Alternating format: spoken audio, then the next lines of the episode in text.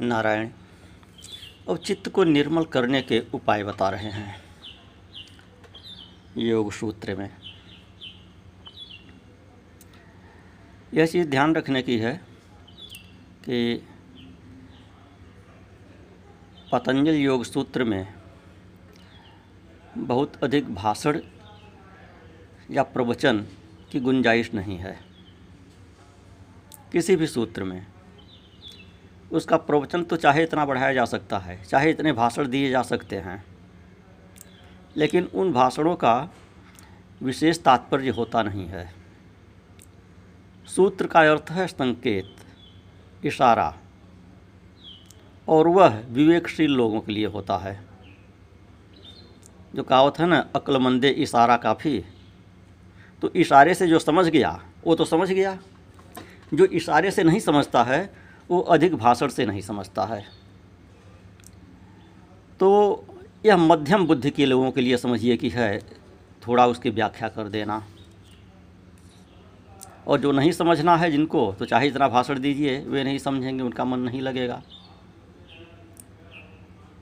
और जो कुशाग्र बुद्धि के हैं, जो लगनशील हैं, वो थोड़ा सा कहने से समझ जाएँगे। तो बस वही जो थोड़ा सा कहने से समझ जाएँ, उन्हीं लोगों के लिए यह चीज़ है। अब शब्दावली क्लिष्ट है, भाषा बदल गई है। अब बदले हुए परिवेश में उन सूत्रों को थोड़ा सा बदली हुई भाषा में समझाने की आवश्यकता होती है।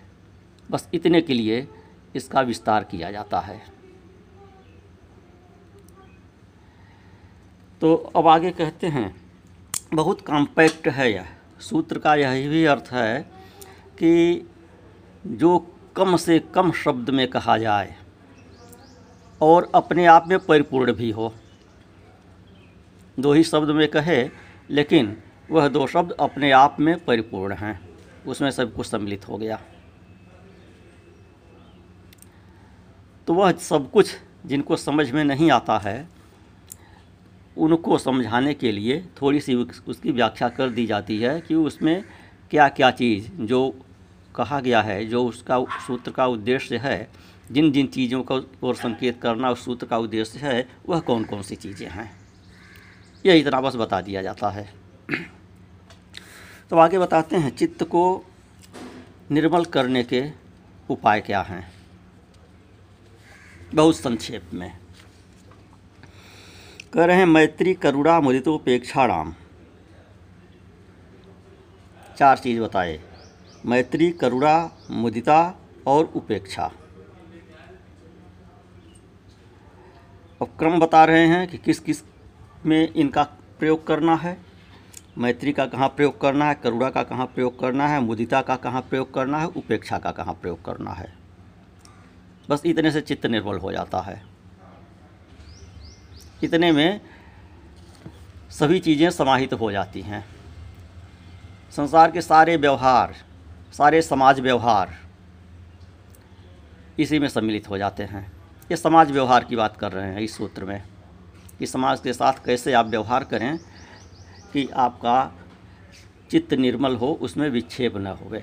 विक्षेप हो तो दूर हो जाए और नया विक्षेप न आवे। तो बताए मैत्री करुणा मृता उपेक्षा। कहाँ कहाँ कहाँ मैत्री करना है कहाँ करुणा करना है कहाँ मुदिता करना है कहाँ उपेक्षा करनी है? तो इसको बता रहे हैं सुख, दुख, पुण्य, अपुण्य, विषयाणाम। भावनातः चित्त प्रसादनम। कि सुख, दुख, पुण्यशील, अपुण्यशील, चार लोगों में। सुखी लोगों के साथ मैत्री, दुखी लोगों के साथ करुणा, पुण्यवान लोगों के साथ मुदिता और अपुण्यवान लोगों के साथ, अधर्मी लोगों के साथ उपेक्षा। इतना व्यवहार करना है। ऐसा करने से, ऐसी भावना करने से भाव भावनात चित्त प्रसादनम। चित्त प्रसन्न हो जाता है, निर्मल हो जाता है। मन प्रसादे चित्तत्वम। और भगवान श्री कृष्ण कहते हैं कि प्रसादे सर्व दुखा नाम हानि रस्य उपजाए थे चित्त जब प्रसन्न हो गया तो सभी दुखों का विनाश हो जाता है और मन एकाग्र हो जाता है, साधना में मन लगने लगता है। अब इसमें एक एक को थोड़ा सा और उदाहरण देकर समझा देते हैं कि सुखी दुखी पुण्यात्मा और पापियों के विषय में। यथाक्रम।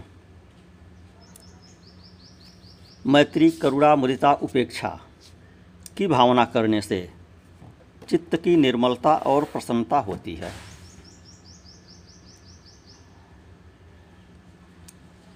सुखी, दुखी, पुण्यात्मा और पापी, चार बताया। चार के विषय में क्रमशः मित्रता, करुणा, दया करुणा को दया पर्यावाची समझिए। मुदिता अर्थात हर्ष, प्रसन्न होना और उपेक्षा अर्थात नज़रअंदाज करना इग्नोर करना। ये चार प्रकार, ये चार प्रकार की भावना करने से चित्त प्रसन्न और निर्मल होता है। और प्रसन्न होने पर भगवान श्री कृष्ण ने जैसा भगवत गीता में कहा, प्रसादे सर्व दुखा नाम रस्योपजाए थे मन के प्रसन्न होने से सभी दुख समाप्त हो जाते हैं। मन प्रसाद चित्त तो राग, ईर्ष्या, परापकार, चिकीर्षा अर्थात किसी का नुकसान करने की भावना। ईर्ष्यावश। असूया, निंदा की भावना, दूसरे के, की निंदा करना, दोष, दर्शन दूसरे में। द्वेष और अमर्ष। ये सब तामस रूप हैं। इन तामसी वृत्तियों या भावनाओं को ये छह तामस वृत्तियाँ हैं। यह चित्त को मलिन कर देते हैं, कलुषित कर देते हैं। सद्विचार को चित्त में नहीं आने देते हैं। चित्त की निर्मलता को ढके रहते हैं। साधन पथ में आगे नहीं बढ़ने देते हैं। न भजन करने देते हैं, न योग साधन करने देते हैं। और व्यावहारिक जीवन में भी, समाज व्यवहार में भी यही आगे बढ़ने से रोकते हैं। तो ये छह चित्त के मल हैं। इन मलों को दूर करना, चित्त को निर्मल कर देना। और जब निर्मल हो गया चित्त तो भगवान ने स्वयं वचन दिया है, निर्मल जन सो मही पावा। निर्मल मन जन सो मही पावा। कि जिनका मन निर्मल है, वही मुझे प्राप्त करता है। और वह प्राप्त करता ही करता है। मन निर्मल हो गया तो आत्मस्वरूप का दर्शन हो गया, परमात्मा का दर्शन हो गया। तो इन छह प्रकार के मलों के होने से चित्त में छह प्रकार के कालुष्य उत्पन्न होते हैं, जो क्रमशः राग कालुष्य ईर्ष्या कालुष्य परापकार चिकीर्षा कालुष्य शब्दावली थोड़ी सी कठिन आ रही है। योग शास्त्र की भाषा में तो परापकार चिकीर्षा कालुष्य जो ईर्ष्या द्वेषवश किसी का अहित करने की भावना मन में उठती रहती है। उसको नाम दिए परापकार चिकीर्षा कालुष्य। असूया कालुष्य, निंदावृत्ति, गुण में भी दोष का दर्शन करना। जब ईर्ष्या देश से ग्रस्त हो जाता है मन तो जिसके प्रति ईर्ष्या होती है, जिसके प्रति द्वेष होता है, उसके गुणों में भी दोष का दर्शन होने लगता है। अच्छाई में भी आप बुराई देखने लगते हैं। चाहे इतने अच्छा काम करे, उसका कोई ना कोई जो है, बुरा हेतु का आप खोज लेते हैं। तो वह असूया कालुष्य हुआ, द्वेष कालुष्य राग का उल्टा है द्वेष और अमर्ष कालुष्य ये उत्पन्न होते हैं। तो राग कालुष्य क्या है? एक एक करके थोड़ा सा इसको पुनः विस्तार देते हैं कि राग कालुष्य अर्थात स्नेहपूर्वक अनुभव किए हुए सुख के बाद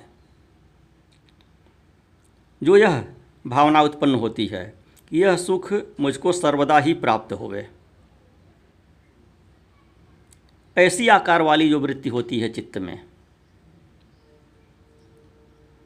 उसे राग कालुष्य कहते हैं। यह राजस वृत्ति है। यह राग सुख साधन विषयों की प्राप्ति के न होने से चित्त को विक्षिप्त करके कलुषित कर देता है, मलिन कर देता है। कोई चीज़ अच्छी लगी, उसमें आपका राग हुआ कि यह चीज़ मेरे पास रहनी चाहिए। इससे मेरा विच्छेद न होने पावे। यह चीज़ मुझे सुलभ रहे। और जब वह चीज़ सुलभ नहीं रही आपके पास तो फिर चित्त में विक्षेप होता है। उसके लिए दुखी होते हैं। तो उसे राग कालुष्य कहते हैं। और दूसरा ईर्ष्या कालुष्य। तो दूसरों के गुण। यश, संपत्ति, बड़ाई, प्रतिष्ठा इत्यादि देखकर जो चित्त में एक प्रकार का जलन होता है, क्षोभ उत्पन्न होता है, जो प्रतिद्वंदिता की भावना रहती है कि यह मुझसे ऊपर कैसे है, यह मुझसे आगे कैसे निकल गया है, यह चीज़ तो मेरे पास होनी चाहिए। तो इस भावना को ईर्ष्या कालुष्य कहते हैं। क्योंकि यह भी चित्त को विक्षिप्त करके कलुषित कर देता है। फिर तीसरा आया, परापकार चिकीर्षा कालुष्य तो किसी के अपकार अर्थात किसी को बुरा, की बुराई करने, किसी को दुख पहुँचाने, किसी का अहित करने की इच्छा को परापकार चिकीर्षा कालुष्य कहते हैं। यह भी चित्त को विकल कर देती है और चित्त को कलुषित कर देती है। चौथा है असूया कालुष्य दूसरों के गुणों में दोष आरोप करना। असूया है। जैसे किसी व्रतशील को दम्भी जानना। कोई पूजा पाठ उपासना कर रहा है भक्ति भाव से उसे आप पसंद नहीं कर रहे हैं तो उसको कहते हैं कि आडंबर कर रहा है। कोई आगे बढ़ रहा है, उद्यम कर रहा है, उसमें आप दोष दर्शन कर रहे हैं, या समय की बर्बादी कर रहा है, धन की बर्बादी कर रहा है।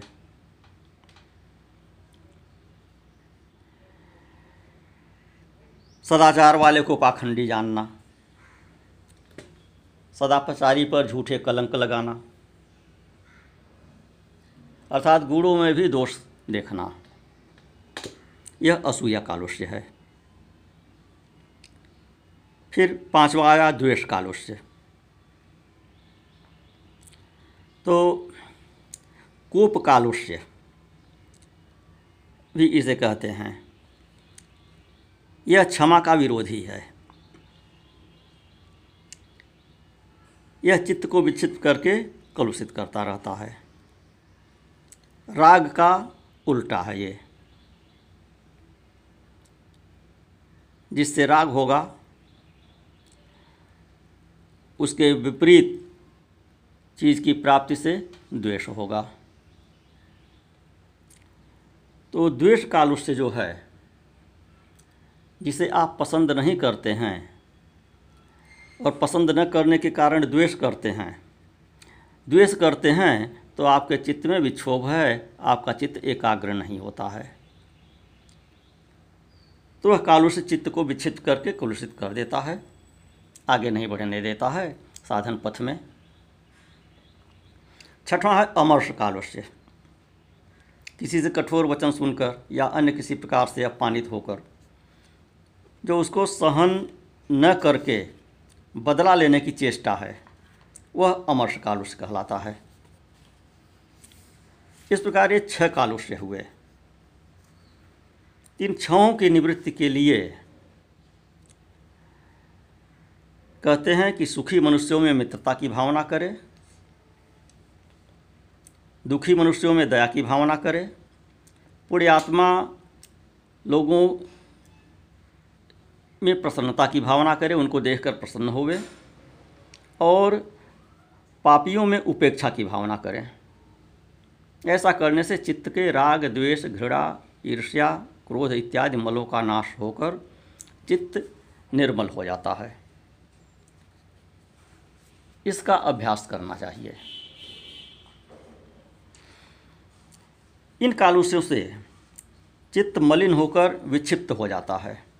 और स्थिति के साधन में प्रवृत्त होने पर भी एकाग्र नहीं होता।